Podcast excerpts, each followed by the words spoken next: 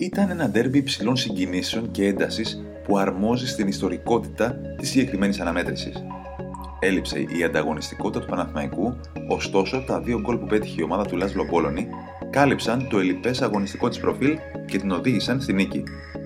Το μάτι είχε αφεντικό και αυτό ήταν Ολυμπιακός.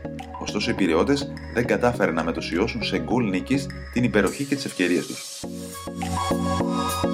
Η ομάδα του Πεδρομαρτίνη ήταν διαβασμένη. Είχε το πλάνο, τη διάθεση και τα τρεξίματα, αλλά δεν είχε κάτι απαραίτητο για μία νίκη απέναντι στον Παναθηναϊκό. Το μάτι δεν γυάλιζε. Είναι επόμενο το μάτι του χορτασμένου να μην γυαλίζει.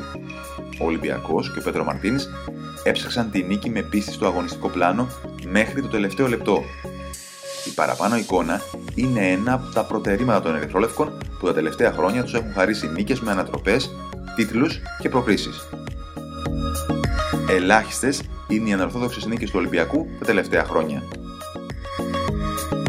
Χαρακτηριστικό της αδυναμίας των παικτών του Ολυμπιακού να διοχετεύσουν σωστά την ενέργειά τους και να διατηρήσουν την συναισθηματική τους ισορροπία η αποβολή του Ισεϊνούμπα.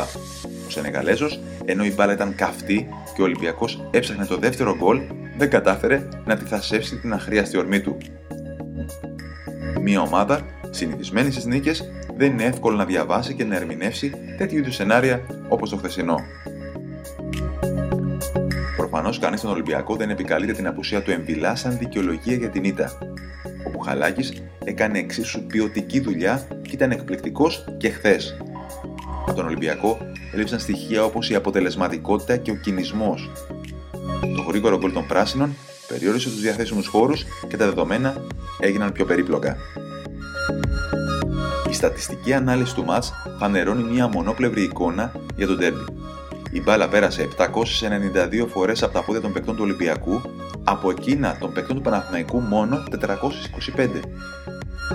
Το 81% αυτών των επαφών για τον Ολυμπιακό ήταν επιτυχημένο, για τον Παναθηναϊκό μόνο το 67%.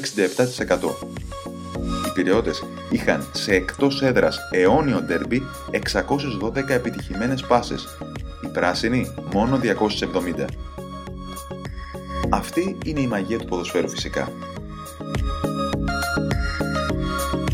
Όπως ανέφερε, μετά το τέλος του μάτς ο Πέντρο Μαρτίνς δεν κέρδισε ο καλύτερος αγωνιστικά, καθώς ο Παναθηναϊκός εκμεταλλεύτηκε τις αμυντικές αδυναμίες του Ολυμπιακού με τον πιο αποτελεσματικό τρόπο για να πάρει μια σπουδαία νίκη.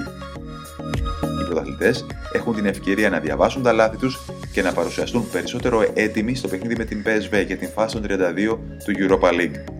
Ένα πιθανό θετικό αποτέλεσμα στο παιχνίδι με τους Ολλανδούς θα είναι η ευτυχή συνέχεια της ΣΥΤΑΣ στο μεγάλο ντέρμπι της 22ης αγωνιστικής της Super League. Ήταν το Red Pod με τον Βασίλη Κωνσταντόπουλο.